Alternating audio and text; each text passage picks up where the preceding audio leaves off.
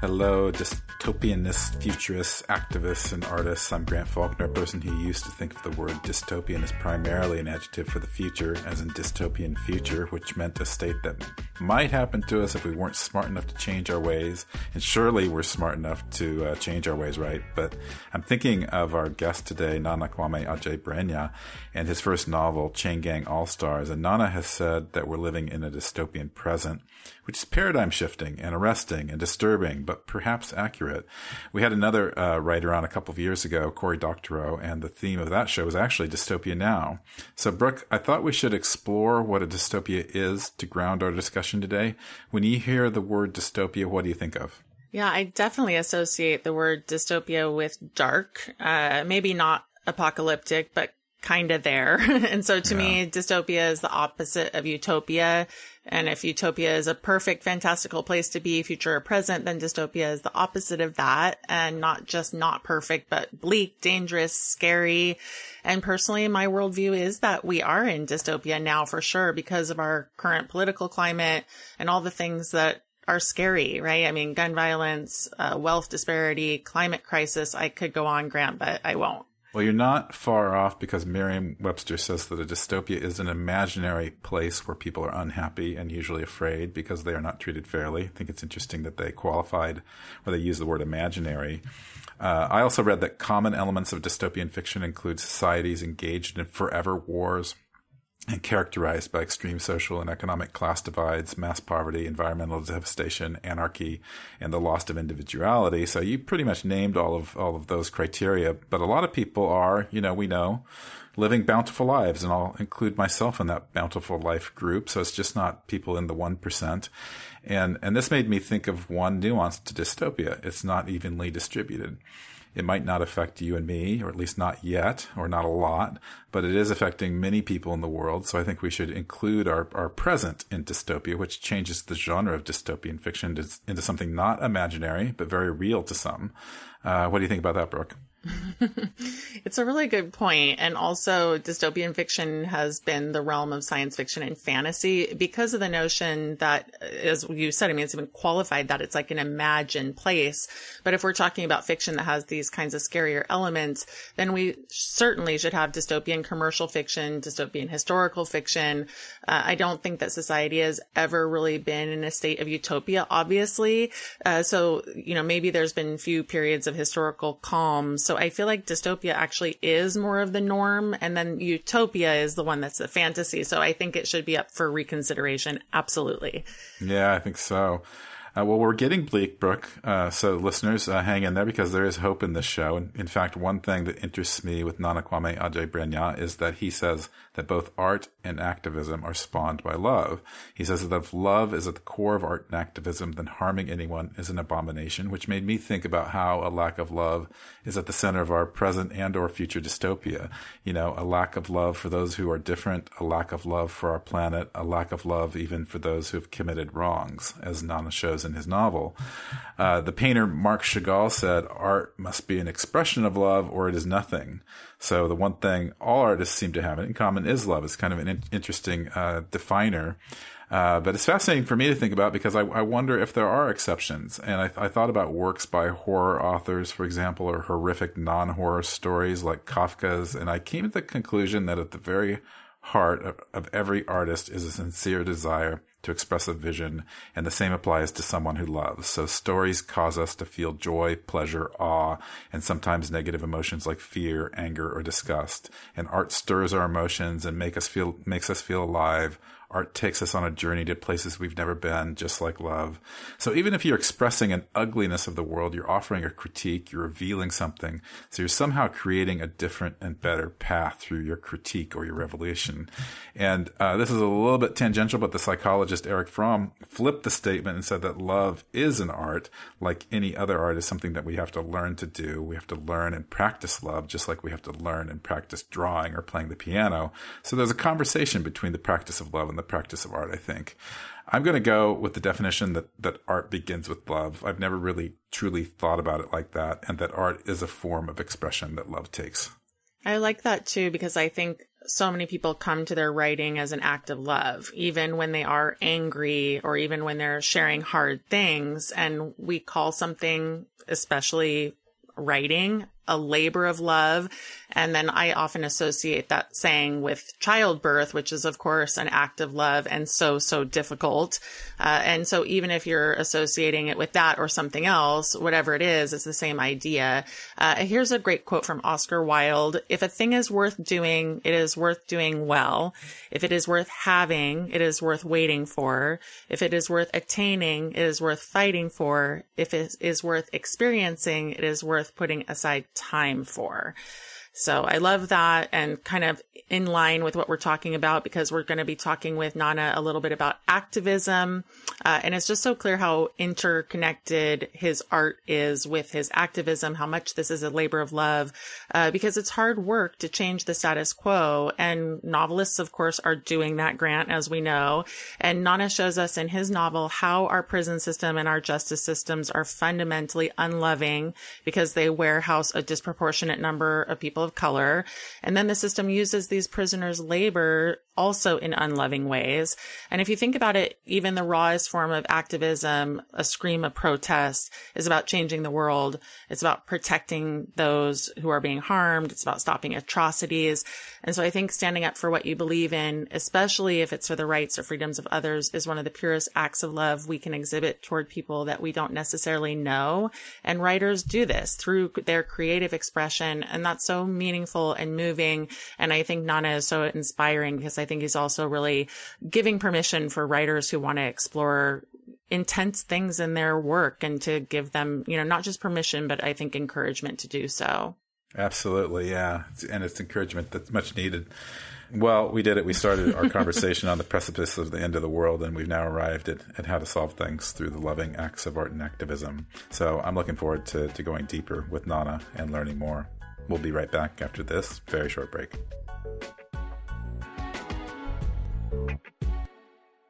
When you need mealtime inspiration, it's worth shopping Kroger, where you'll find over 30,000 mouthwatering choices that excite your inner foodie. And no matter what tasty choice you make, you'll enjoy our everyday low prices, plus extra ways to save, like digital coupons worth over $600 each week. You can also save up to $1 off per gallon at the pump with fuel points. More savings and more inspiring flavors make shopping Kroger worth it every time. Kroger, fresh for everyone. Fuel restrictions apply. Welcome back, everybody. I'm excited to introduce Nana Kwame Adjei-Brenyah, who is the New York Times bestselling author of the short story collection Friday Black, and now the celebrated debut novel Chain Gang All Stars. He was selected by Colson Whitehead as one of the National Book Foundation's 5 under 35 honorees, and he is the winner of the PEN Jean Stein Book Award and was a finalist for the National Book Critics Circle's John Leonard Award for Best First Book and the Aspen Words Literary Prize. He was also featured in a recent New York Times book review uh, column by the book, which I love, their interview series, and I recommend you Google that and look it up. Welcome, Nana. Thank you so much for having me. It's absolutely my pleasure. Chain Gang All Stars takes place in a near future America where our already dystopian private prison system grows even more dystopian by creating a kind of gladiator sport in which prisoners fight to the death for their freedom. And I've read comparisons of the novel to the Hunger Games, but but your novel goes further uh, with some incisive commentary on race and incarceration and and the violence that is often parts of sports and entertainment. So I'm curious if you could tell us more about where you got this idea from, or just how it developed into a novel. Yeah, it's a great question. Um, it's hard to say exactly where, but I think the seed uh, for my interest in this system, the carceral system, that is, came from many things. My father was a, a criminal defense attorney, and I've sort of spoken before about how um, he told me at a young age he was defending someone who had committed murder, and I remember feeling like, oh wow, like I guess my dad's a villain. He's a bad guy helping a bad guy, and I don't know what I said, but I said something sort of making it clear that I disapproved or something, even as like 11 year old or however old I was. And I remember him telling me it's not that simple.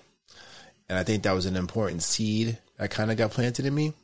And then as you grow up, you know, in America, I went to school. I feel like what was a maybe general cynicism of the criminal justice system grew into a much more acute disdain, probably, or like contentiousness after the murder of Trayvon Martin. I was activated in a certain kind of ways. I think many people my age were. And so I think I, as, that I'm a, I'm a writer, right? So I think as I'm working through writing stories, I'm figuring out what I care about in the world, what it means, what feels meaningful to me. And, um, I felt very interested in the different systems that get us to forget each other's sort of communal humanity. And when I was working on my first book, Friday Black, I had an image or this idea for this woman in the eye of the arena. And I didn't know everything about her, but I was interested by by her story. And I was thinking about how could someone be in the situation? Why is she in that situation? And pretty quickly I sort of decided that she would have had to have been a criminal for so many people to watch her in this context, this sort of dehumanizing context and be okay with it.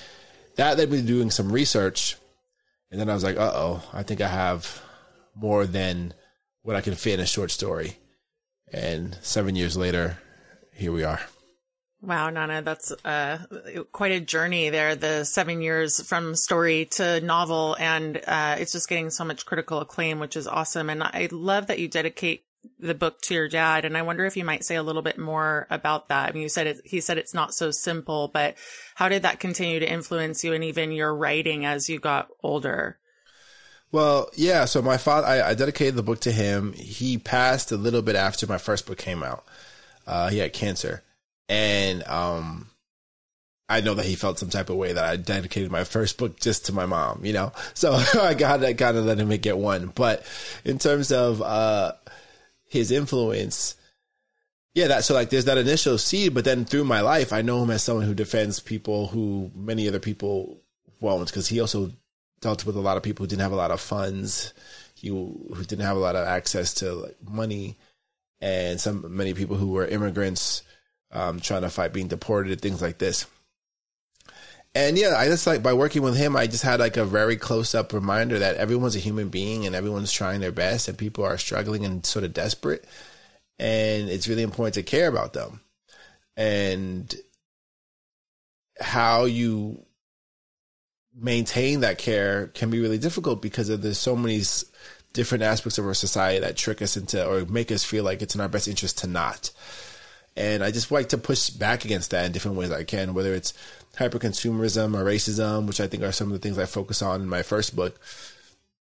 I think this book, when I got into the carceral state, was like this. It's a really interesting, explicit lack of compassion that we have um, in the in the case of prisons and it just felt important for me to sort of try to engage that. And I, I, really do believe like a seed was planted in me, like without even me really realizing it with my father's work and who he was. But um, it also just felt feels like very naturally what I'm inclined to.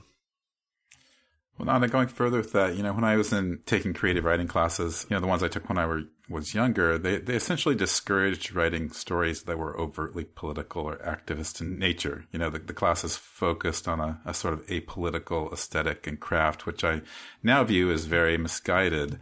And this novel is a novel that's artistic, but it's, but it's also a call to action, I think. And I'm curious about your thoughts about the overlap between art and activism. I read a really nice definition from you that, that, that art is love taking forms that we can perceive with our senses and activism is love motivating action. And I love that. And I love thinking about how love is at the core of both art and activism because with love at the core, harming anyone is an abomination, as you put it. Absolutely. And so that class you took, I feel like there's many classes that have a similar sentiment. And it's it's so complicated because I I, I truly wish I wish I took that class to really even know what they meant when they said it.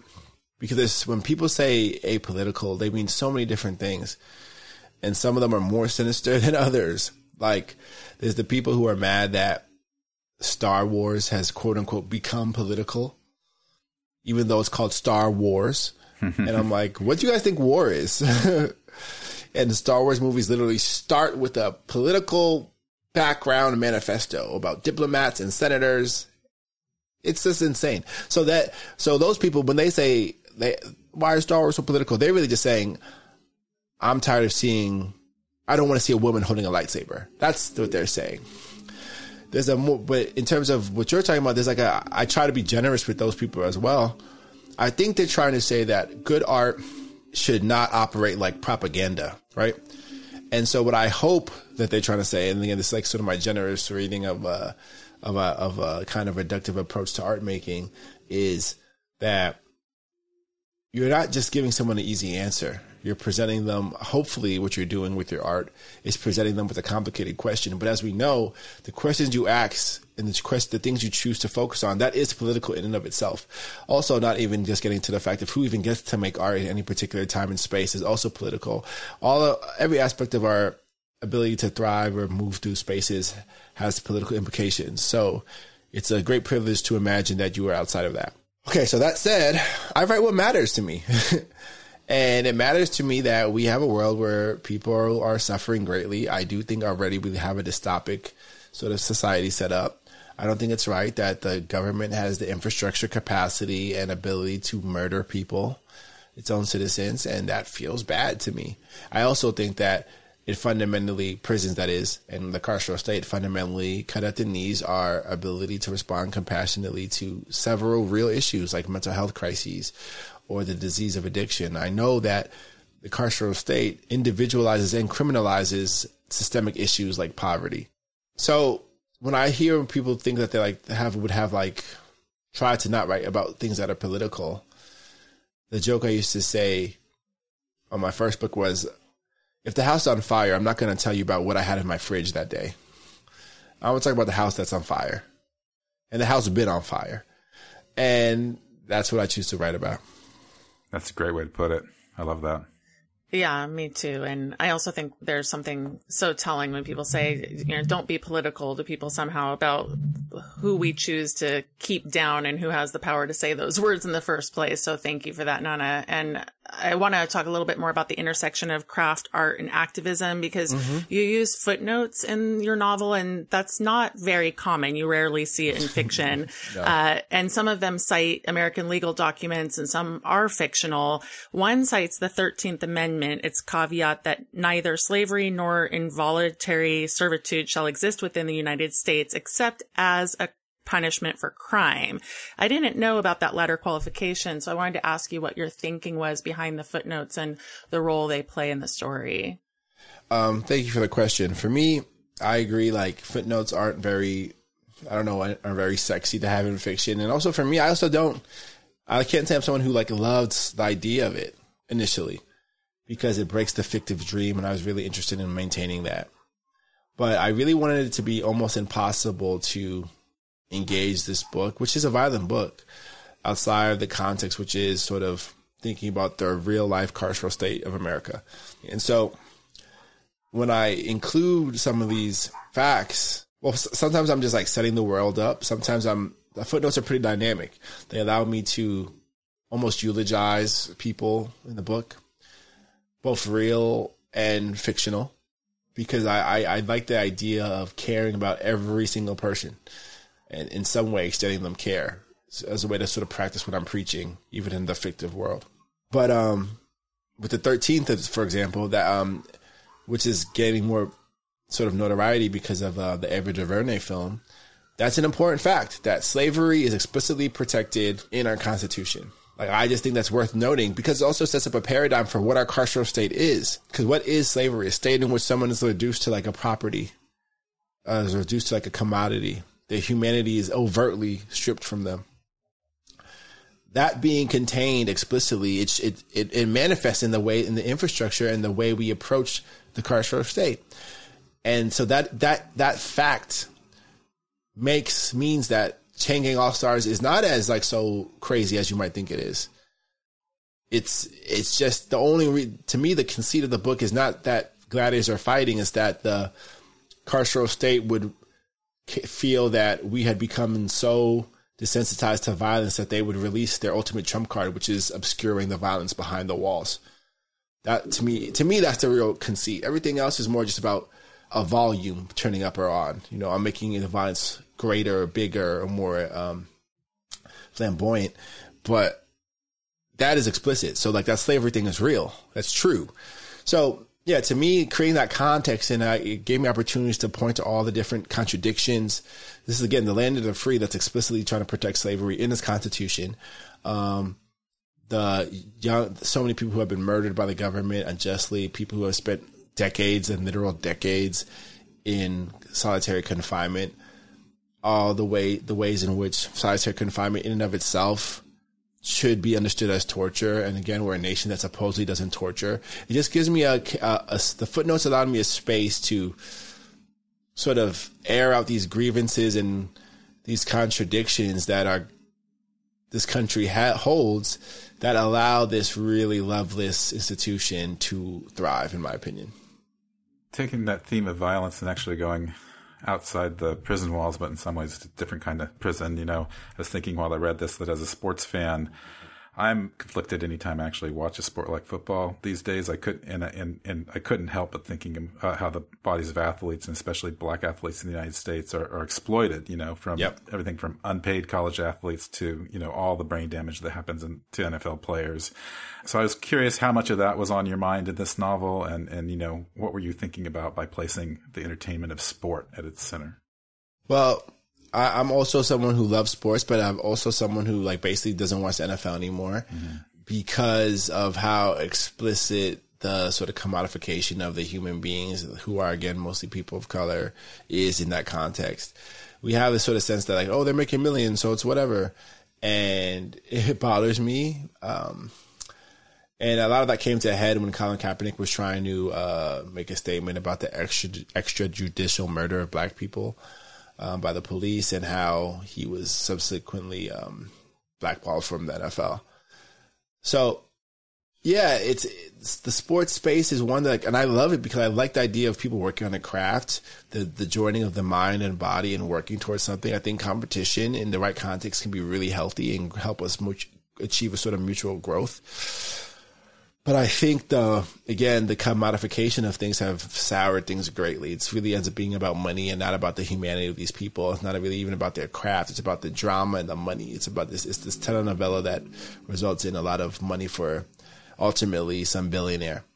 And um, there's always this moment that feels sort of sad where after the championship is done, the trophy, it's like not to LeBron. Here's you go. Mr. Buss, like some white guy at the top mm-hmm. or a white woman at the top who's like, this is actually theirs. This whole thing is theirs. This stadium is theirs, and that's just okay. and um, it ends up it, it, it, there's a it just created a really useful model for me in terms of the profitizing off of a spectacle. And um, so yeah, sports were in my mind in a lot of ways. And I again, as I say this as a sports fan, but uh, it ended up being a useful sort of paradigm for me to think about in creating the system that is Chain Gang All Stars. Hmm. Another useful paradigm is NFL as telenovela. I love that analogy. Yeah, it um, is though. That's what it. It's that's what all these sports are now. Mm-hmm. No, totally. I just like it struck me, and uh, another thing that struck me that you said earlier is that we're living in a kind of dystopia now, which of course I agree with you. And the novel is a dystopian novel, and we usually think of that as being futuristic, but this is like a warped vision of the present. So could you just speak about what you mean, like dystopia happening now, and what is your definition of dystopia and where it fits in? It's a good question, and and to be honest, like this, whether it's dystopia, which is more like a sort of thematic genre, and then other genre like, labels, I mostly identify with them after people have given them to me. yeah, I don't. I'm super grateful to be considered speculative, sci-fi, realism, whatever people say. I'm like cool. But dystopia or the dystopic to me, the way I think of dystopia is where there is widespread um, unnecessary suffering administered in a way that is almost unavoidable, where like the where like we are being controlled and by whether it's forces natural or unnatural, um, that is causing great suffering. And by that definition, like surely uh, dystopia is now. So that's how I think of it. Well, in closing, Nana, uh, since a big part of this podcast is exploring the writing process, I read in an interview that you compared writing to exercising. You said you have to change your workout schedule so your muscles don't get too familiar. You have to switch up your writing processes. And I myself like to write in varied form. So I was curious about what it was like for you to go from writing short stories to the novel or just how you kind of uh, shake it up with your workouts. It was, um, short story to novel. I mean, it, it ended up feeling pretty different just because, um, I, I mean, I feel like I'm always getting by a project by like the skin of my teeth, doing whatever I can desperately to like somehow make it to the end. Um, but with the now with the short story, what I love about it because I love revision so much, I can get a first draft relatively early, and I have stories even right now that are not out that I've been thinking about in the back of my mind or revising actively, or some not actively but semi actively for getting ready to be ten years, and I feel very comfortable with that. With a novel, it's very hard to get into that state, which I prefer, which is the state when I'm in revision because it takes so long to get to even a draft. So it's a long trust fall, much longer trust fall. It's a lot of swimming with no shore in sight. And that was scary and very difficult. So it ended up being more about like that sort of the meditative practice of actually getting the writing done. And I had to sort of, for a long time, I had to let go of that sort of part that so much longs for the revision and just be the creative person. Again, when you think about the process of making a book, you're you're almost re- becoming reborn every time because you're in this creative, just generative state for a while. Then for me, you're spending years in the revision state. Then you have to get back to be comfortable with the newness again. You have to feel comfortable going back to the generative place, which is uncomfortable because necessarily you've been reading a lot of much more polished stuff for maybe a long time. For me, for years.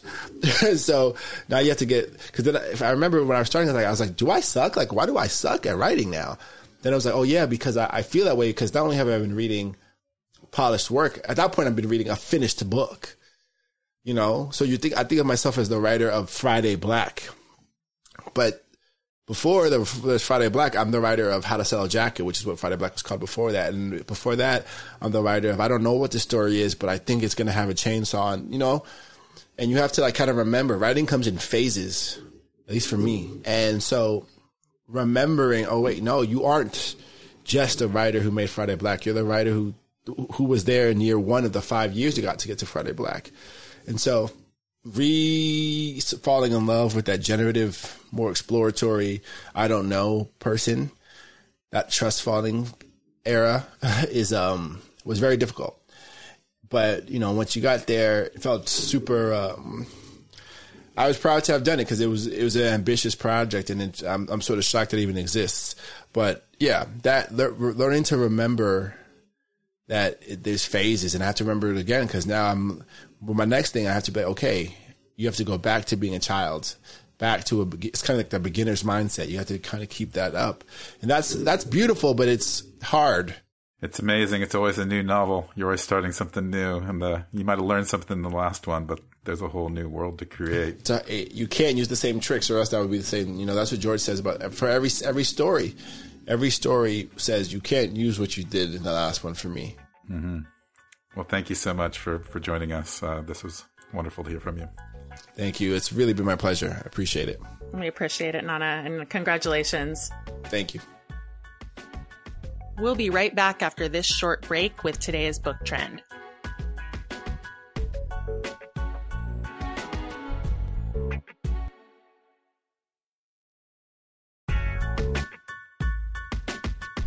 Brooke, I'm going to point out a trend that you might say I'm a specialist in. Uh, April was National Poetry Month. May is National Short Story Month, at least for the next couple days. And June is National Audiobooks Month. And I, I, bet July is something as well. We'll find out. Perhaps National Campfire Stories Month. um, so, you know, TBD. Um, but I'm just going to focus on National Short Story Month for now, since um, Nana has a collection of short stories, um, and, and then we're recording this in May. And some of you might be asking what National Short Story Month is and if there's a specific program dedicated to it. And yes and no. Short Story Month is a month dedicated to the short story form. It is celebrated by readers and authors alike. The former set out to read as many short stories as possible, while the latter typically set a goal for how many short stories they'll write. Some over- overachievers I've heard often write a short story per day, and I have to say that I once wrote one flash fiction story every day for a month in Camp NaNoWriMo, and it was super tough, way tougher than I thought, Brooke. You know, I had to, the thing that made it especially tough was I had to pick a new topic each day instead of, you know, fleshing out a single novel idea. So it was just a different kind of challenge. Oh my gosh, I bet. And Grant, I want to share the origin story of National Short Story Month because it happened somewhat accidentally, which reminds me of NaNoWriMo. Uh, on April 7th, 2007, Dan Wickett, founder and editor of the Emerging Writers Network, EWN, published a post titled Short Story Month and then drawing inspiration. yeah, exactly. Uh, and then drawing inspiration from April being National Poetry Month, he decided to devote the following month to one of his favorite narrative forms by reading and reviewing a short story a day. And so initially that was meant to be you know, only on EWN, but then the book community surprised him, and within days, other blogs and websites had picked up the baton. And I love stories like this. And much like Chris Baty did with NaNoWriMo, Wickett realized, hey, people like this, and there's something good about spending a month with other readers and writers and people who love short stories. So then the following year, redoubles his efforts, and here we are. So it's pretty cool. Yeah, and also like NaNoWriMo, things just spread in this grassroots, unorganized way, and it continues that type of spread, which I love. Other journals and blogs and writing communities picked up on things, and now an organization called Story a Day has picked it up and, and tried to give the month a home. So I just wanted to read their short list of how to celebrate. Story Day recommends buy a short story collection from your local neighborhood indie bookstore. Search online for a short story collection pledge to read a story a day in May, write a story a day in May, post the logo on your own online space, use the hashtag, hashtag short reads to promote your favorite short stories on Twitter. Yeah, put out something good on Twitter. Um, check out other people's uh, hashtag short reads recommendations. So, yeah, making it more of a community affair. Speaking of recommendations, Brooke, let's close out the show with some uh, recommendations for short story collections. Any of your favorites? Yeah, I have to confess that I don't read a ton of short story collections. And so the last two I read were actually in preparation for this podcast. So I'm just going to lean on those two Lydia Yuknavitch's Verge and Deesha Philyaw's The Secret Life of Church Ladies. But there are two good things about that cop out, which is that they're both amazing collections. And this is a plug to go back and listen to both of those past episodes because they're excellent and inspiring interviews. But Grant, you read a lot more short fiction than I do. So maybe you can lay something on us a little bit more current. Yeah, I, I, love your two recommendations, by the way. And I'm going to mention one that is on many authors' lists, but I'm, I'm, mentioning it because it's one of Nana's favorite short story collections and authors. And Denis Johnson's Jesus' Son. It's essentially a classic now. I love the feel of the stories and how they weave together into what seems like a, a longer story, so it feels almost like a novel or a novella. But I do want to point out uh, contemporary collections of stories uh, that just came out, and, and, and, two of my favorites. Um, one is by Venita Blackburn, who actually blurred my book, The Art of Brevity, and her collection is called Black Jesus and Other Superheroes.